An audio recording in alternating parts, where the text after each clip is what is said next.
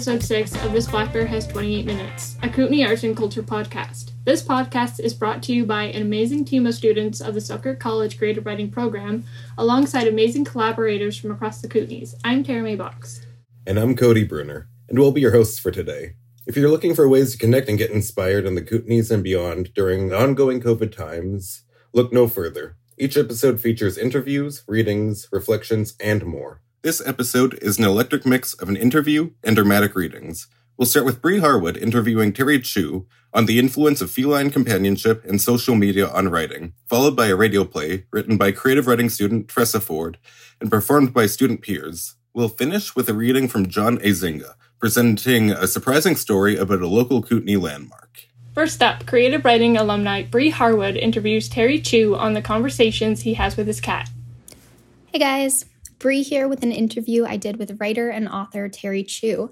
Although not a Kootenay local, I met Terry through some of the Facebook cat groups I'm a part of, where he regularly writes conversations between himself and his cat. After amassing a large following, he was able to self publish his first book with wide success. His non traditional break into authorship and the role social media can play in the arts is definitely interesting. So I'm glad I had a chance to sit down and chat with him about his process, writing, and community. So let's get into it. Hey, um, I'm Bree. I'm here with Terry Chu, the author of the book, and I've got you Conversations with My Cat. Um, sweet. So, Terry, why don't we start by having you share a little bit about yourself and your book? I'm Terry. I um, I am located in Southern California, uh, in the Los Angeles County area. Um, I co-own a board game cafe, and um, on the side, I also do a bit of artwork, uh, do a little bit of writing. Um, so, uh, approximately, um, let's say, a year and a half ago, um, I collected some writings I had been doing on social media that were uh, literally conversations with with my cat. Came out May of 2020. So, Mhm. um, which brings us here. Definitely. Um, man, it must be fun to run a board game cafe. That would be like great job. Um, yeah, okay. So your book, like, it was quite a process. It seemed, at least for me from the outside, um, kind of getting it published, doing all that. Of course, you were quite prominent on um, cat groups and kind of getting involved in the community there. So, what was sort of the process of getting your book out there and published in terms of like editing, marketing, you know, just all that jazz? kind of odd thing was that uh, it was never intended to um, become a book. It was never Mhm. intended to to go into into any published form. Um, they were literally just social media posts um, I had been writing as sort of conversations between my older cat and Mhm. and me, and uh, it, it was all motivated by um, grief over the death of my other cat. They they became a series of musings about um, about life and and family and um, the the connection we we have to um, our our animals and uh, um, what that kind of what that might reveal about ourselves. Uh, so um, I, I started posting these in a couple of cat groups. Um, I, I wasn't sure what kind of response they would get, or if people would kind of find them too too intimate and too personal. So I, I I I I guess my point is I'm not sure. I wasn't sure what kind of reaction uh, they would provoke, and Yeah. um, I posted these, and um, uh, some people really seemed to enjoy them. And uh, a, a few months had passed, and I had um, written enough of them to uh, sort of suggest a, a narrative. I started getting the idea of maybe maybe these should be collected if anyone wanted to kind of see them in one place, and if anyone would be interested in it as kind of a loose story about um, a um, sad cat dad and his uh, his kitties. So um, so I collected them and uh, kind of went the self publishing route on um, Barnes and Noble and and Amazon because it was just kind of at the time most cost effective way of um, getting it out to to an audience. So, Cool. Um, actually, you know, on that note, I mean, I've been following your stuff on like cat groups for okay. as long as you've been posting it and um, loved the book. It was so like, yeah, so emotional. I remember uh, when I first got it, I like had to put it away for a little while because I'm like, oh. oh, this is making me so sad. Like, like I loved it. It was such a deep like experience. What was it like writing something that like, like you said, intimate and emotional? It was actually a fantastic outlet for me hmm. because, mm. um, kind of, maybe it's a little paradoxical, but um, I'm I'm not an outward, outwardly emotional person in, in mm-hmm. most situations. So it became sort of this this space where I could kind of tell these stories mm-hmm. and kind of just relate uh, what what I had been going through um, with um, issues of grief and family and and um, animal loss. So um, kind of seeing it seeing it on the page though. Um, there was one thing uh, which is posting it to a social media page, seeing it on a printed page, though, that mm. is sort of a different level of of um, wow, it's it's it's really real, and I'm kind of mm-hmm. committing it to to uh, to paper. But um, I I had a friend who uh, was a very patient and very kind and very honest editor, and she she kind of um, helped me with some of the process and um, uh, putting it together.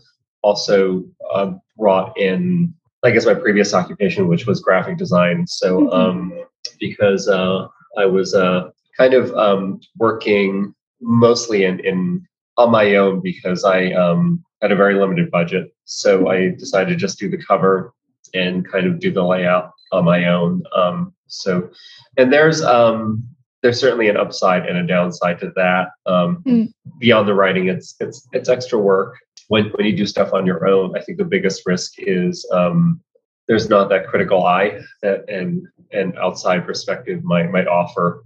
Yeah. But um, uh, under the circumstances, I, I, just kind of dove in and mm-hmm. designed the cover my cover myself and um, uh, did the kind of interior art um, as well. So so that was kind of kind of the mm-hmm. process. Mm-hmm. Yeah it was really cool. Um, for those who haven't like checked out or read the book yet um, it was really neat because there was a scattering of like photos between the different sections. There were a few different formats that were done. The majority of it was in um, conversation right? But you also wrote a few letters and like a little fairy tale in the in the middle. So yeah it was the mixed formatting. I don't think it's something we see regularly um, in books. Um, i think it was pretty neat actually on that note what did you find like the reception of everything. I know because I've seen you do a little bit of work around, um, you know, the fact that we do grieve for our pets. We do create these relationships, especially um, in things like viewing men as, you know, shouldn't be emotional or attached. Or remember that one article that was going around about like um, men who have photos with their cats get less like um, what swipes right or whatever on dating sites. Um, sure. How do you feel? Yeah, the reception around sort of that and some of the awareness you've been raising? When when I was writing uh, the, the, the pieces and putting it together, um, mm-hmm. it, it, uh, it, it was a very kind of solitary, isolating process. Hmm. Um, mm-hmm. So um, I, I, actually hadn't even considered all, many of those things um, in the process of, of, of writing the story. Um, I was so focused on just kind of finding an interesting way of telling the story of my relationship to these animals. Um, kind of later on, uh, when I had set up kind of the social media pages and uh, people started posting, and uh, the conversation started about men and cats and how uh, the the stereotype is that um, while men generally prefer dogs, they they're, they're not really uh, cat people, or there's if a dude likes cats, there, there's there's something not right with them. So um, I, I found that all uh, really fascinating. Mm. Kind of when I had when, when I was able to step out of the personal realm of writing the book. So that kind of uh, was a really interesting secondary conversation that um, mm-hmm. I got to have with the audience. Just just stereotypes and how people perceive um, uh, men who uh, form uh, kind of intense intense relationships with with cats because Mhm. stereotypically it's it's it's with dogs. So yeah. hmm Yeah, interesting. Um, moving forward, if you were to release another book, um, would you follow the similar sort of conversation format? Um, would you want to do something differently? Um, switch it up in some way, or what do you think?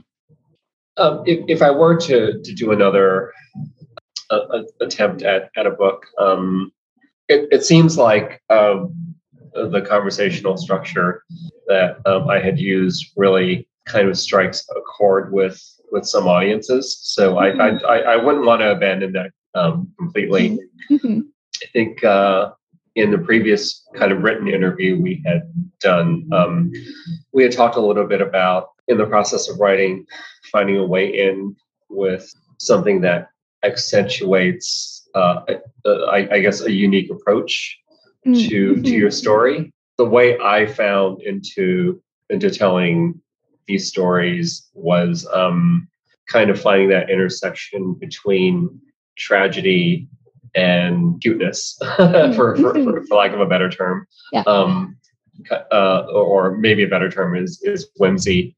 The idea of taking kind of an imaginary conversation you have with with an animal um, and writing out a, a whole narrative about that. Um, uh, I, I, I think it has some relationship to to maybe um, say uh, using using a, a a comic book or a, Mm. a traditionally um, not serious format, but telling kind of a kind of a more um, layered story with, with, Mhm. with with that kind of approach. So um, I, I I I would hope to kind of at least find an interesting framework like having conversations with my animals um, to to continue the story. Uh, w- one of the um, the best books I read recently was um, In the Dream House by um, Carmen Machado, Mhm. and um, in that book, uh, she relates the story of um, her relationship with, with with a woman who was was abusive, obviously caused a lot of trauma in her life. Mm.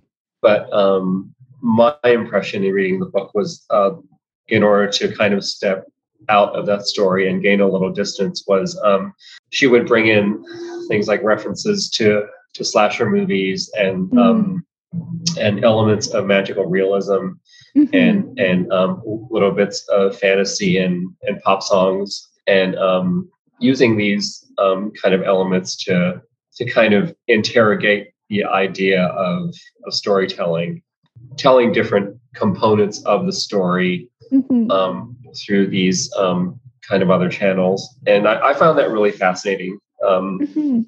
because it's an opportunity uh, both surprise the viewer and find different um, levels of meaning in the story Mm. and the Mhm. opportunity to kind of step out and gain a little distance as well so. Neat.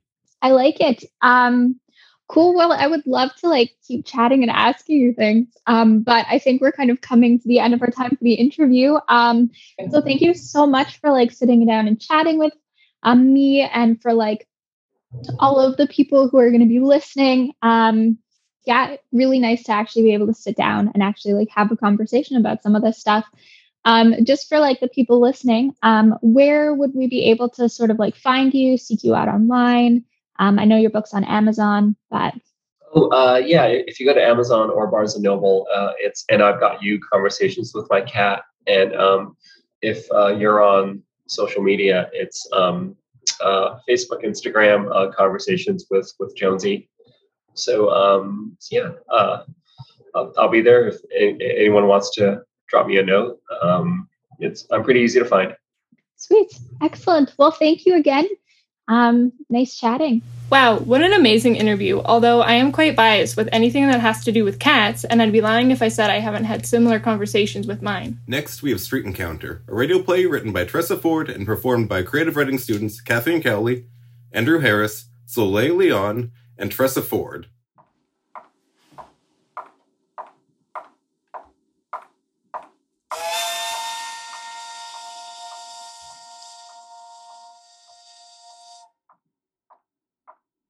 Excuse me, young lady. We need to have a word with you. Have you two been following me? Evening, miss. We're constables with the Metropolitan Police. We're investigating smuggling operations in the area. What's your business at these docks? What's a proper lady travelling alone? What are you implying? Just asking questions, miss. What business do you have with Mr. Tilson? Who? Don't play dumb. We've seen you sulking about close to his establishment often enough. I live around here, actually. I don't see what gives you the right to. What do you have in your bag there? What business is it of yours? I think you'll find the governor's new law on smuggling does make it our business. If you could just hand over the bag. Is there a problem here, gentlemen? Ah, Mr. Tilson, good of you to join us. I was told that your people wouldn't be following me about anymore. Are you making the dear superintendent out to be a liar? No, no, of course not. We're not here for you. We're just. We're here just following up on one of your associates. It's not safe for a pretty young thing like her to be out alone at this time. Rising crime, smugglers, thieves, anything could happen. We were seeing that she made it home. As much as I applaud your chivalry, I'm afraid you gentlemen are mistaken. I am not acquainted with this woman. Really? Your, our reports have seen her hanging about your building often. My dear constable, why you insist on spending so much police resources obsessing over a simple cut flower merchant is baffling to me. Your people searched my whole building from attic to basement last week and didn't find a hair out of place. The superintendent cleared me himself.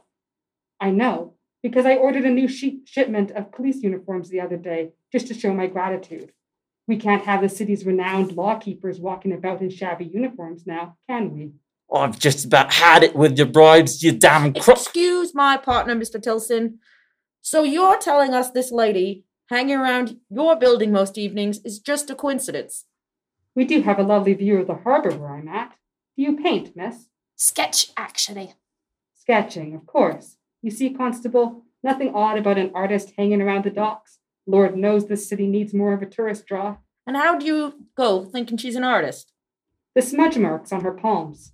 I admit to enjoying the occasional Penny Dreadful detective serial, and such deductive reasoning was featured in an issue last week. Hmm. Suppose that makes sense. But considering the governor's new law on smuggling, and the force having made enforcing it our top priority. Marvelous job you chaps have been doing, by the way. Thank you. As I was saying, our intelligence suggests that criminals are using these docks to smuggle regulated drugs and medicines without paying customs. Seeing you don't know her and can't vouch for this lady's character, you understand it's reasonable precaution for us to search her bag? By all means. Don't I get a say in this? You have nothing to fear if the bag is clean.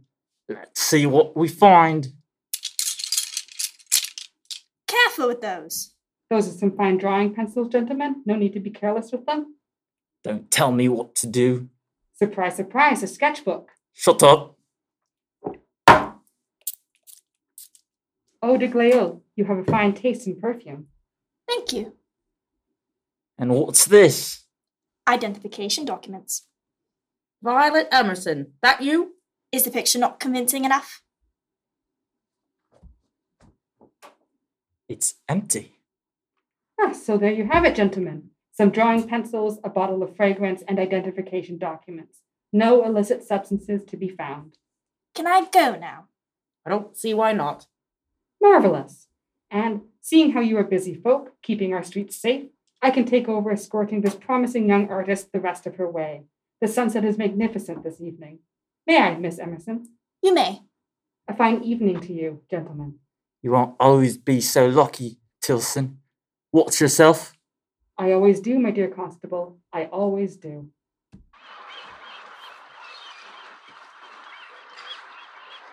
Always some excitement with you, Violet. And how are your dear sisters? Keeping themselves busy, as always. They send their regards and the list of potential buyers that you requested. Marvelous to hear. Do you have the list with you? Sewed into the lining in my bag. I'm not an amateur. My friend, I wouldn't dare to suggest otherwise. May I treat you to dinner? In a minute, yes. But after all that, I think I would like to watch the sunset for a moment. What a fun piece to listen to. All those sound effects and dramatic voices really made the piece come alive. I felt like I was right there in the room. Next, we have a piece from creative writing student John Izinga presenting his own spin on the creation of a local landmark as well as a touching tribute to the legacy of renowned Cooney artist John Cooper. Okay, well, good evening. Uh, I have a little explanation about Toad Rock before I tell this story. When you drive six kilometers past the Balfour Ferry going up to uh, Kaslo, just before the road dips down into Coffee Creek, there's a big eight foot high rock beside the road on the left. It's not a smooth boulder, but it has an odd sloping shape. we all drove by this rock countless times, but it was John Cooper, with his unique artist view of the world, who saw that the rock was actually a petrified toad. So, Toad Rock is one of the things that Coop liked to paint over and over and over, so it became a local known, well-known local landmark. The Toad Rock, Rock motorcycle campground is blessed with its proximity, and the many campers from all over North America have spread the name of Toad Rock far and wide across the entire continent. Thank you, John Cooper. Okay. In the beginning, God created the heavens and the earth. On the first day, God said, Let there be light, and there was light. And God saw light was good. For the next six days, God labored mightily and created all that we know and love. On the evening of the sixth day, God looked out over his creation and saw a beautiful green earth teeming with an amazing variety of swimming, crawling, leaping, flying, walking creatures. God saw that his creation was good, proclaimed it finished, and commanded all its living creatures to sing his praises. But unbeknownst to even God, there was a glitch. On a small, narrow strip of earth wedged between two towering mountain ranges had been overlooked there was a raw, ugly scar of primeval rock, mud, and ooze across the face of God's green, new green earth. Loki, the imperfect angel left over from another creation, the sly one, the trickster, was the cause of this oversight. Loki had drawn a veil of mist over this valley lying at the foot of a tall pyramid shaped mountain which he had chosen as his own. Thus it was that the fallen angel Loki caused God to miss this small piece of earth in his flurry of creation. Many eons later, an exceedingly large, old, and grumpy toad with leathery, warty skin was thinking that his home had become much too crowded. One morning, bright and early, he left the sunny valley of the Slocan and made his way one hop at a time across a low mountain pass and descended into a thick gray veil of mist. Since toads are quite okay given to dank and wet places, this was okay with the toad. When the toad in his descent finally broke through the veil of mist, he saw a scene of utter desolation. Below lay an absolutely bleak landscape with no trees no flowers, no bird songs, no life of any kind. It was only a great gray silence. However, since aesthetics is not a big part of his toady nature, he was just fine with this. So he merely looked at the lifeless emptiness of the valley and croaked, Mine, all mine. He was, after all, quite a grumpy, greedy old toad. Weeks later, a gloomy, weary, footsore, and very hungry toad decided he'd gone far enough. He just took his last creaky hop, stopped, and just sat. His, his warty skin hung loose over his emaciated body. He had not seen, let alone eaten, a single living bug in weeks. He longed for a single ray of sunlight. It's a very toadish, untoad-like impulse. The toad looked over the bleak and empty landscape with new eyes and saw only a great sameness of rock and mud. Below him, the mud merged into a large flat body of thick, wet, gray ooze. As far as the eye could see, nothing moved in this sunless, colorless landscape. The toad uttered a great croaking harumph and broke the eternal silence of this place and gave voice to his despair. He says, Who is this God who proclaimed his creation was beautiful and good and complete and would have us sing his praises forever? I live and starve in this desolation, this vale of death. I will sing no such praises to a God he cannot even finish what he started. High in the heavens, God heard a solitary voice raised against him and said, Who dares to utter such unseemly words? Who dares to speak against God? He searched his creation, moving clouds here and a little bit of mists there, until he saw a most miserable, thin, warty toad sitting in the mud in the midst of the unfinished valley.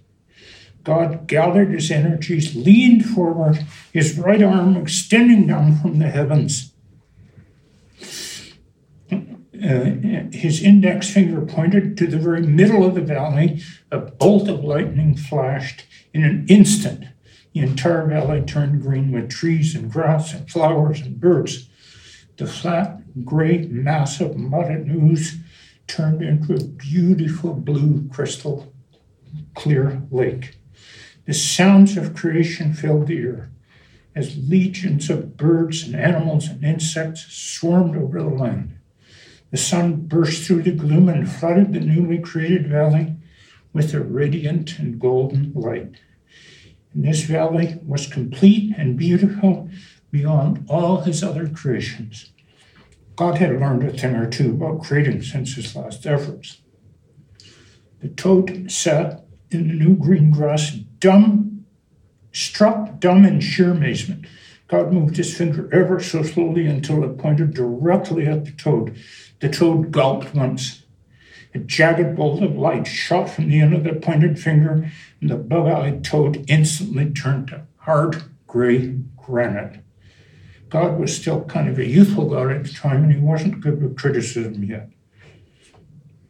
This day, that outspoken toad sits in stony silence looking out over Kootenay Lake, a lasting tribute to the creation of the Kootenays, a monument to those who speak out against authority, overbearing authorities. Thank you. It's always a pleasure to hear John's sense of humor in his dramatic reading. What a lovely modern fable to end the podcast on. And that's going to be all for now, folks. An enormous thank you to everyone who contributed to our episode today. If you like what you heard, you can find a lot of their work on our website, blackbearreview.ca. And extra special thanks to the Kootenay band The Hillties for the use of their songs Hocus Pocus and Ride the Wave. You can find their recent album Sunshine at thehillties.bandcamp.com. That's spelled H I L L T I E S. Go check them out and support local music talent. And thanks to everyone who helped out in the producing of this episode, especially Tressa Ford, Kathleen Cowley, Andrew Harris, to Lily Loyne, Bree Harwood for her interview, Karina Custom for being a team player, Geoff Gibbs for sound editing, Johnny Izinga, Cody Bruner for student talent recruitment and hosting, Lisa Dean and Renee Harper are faculty advisors, Tara May Box, our managing editor and co host, and Tressa Ford for the script. If you want to read your own work on our podcast, don't hesitate. You can send your pieces to blackbearreview at gmail.com. That's blackbearreview at gmail.com, all one word, with a subject line podcast guest reader submission. And don't forget to check out our page, blackbearreview.ca, for all your Kootenay poetry, fiction, and nonfiction, and art needs. And follow us on Facebook and Instagram. And of course, join us again next episode for more amazing conversations and performances. We're so excited to share another season of inspiration and artistic expression when we meet again. Goodbye for now. Be safe out there, be kind, be resilient, and never stop being creative.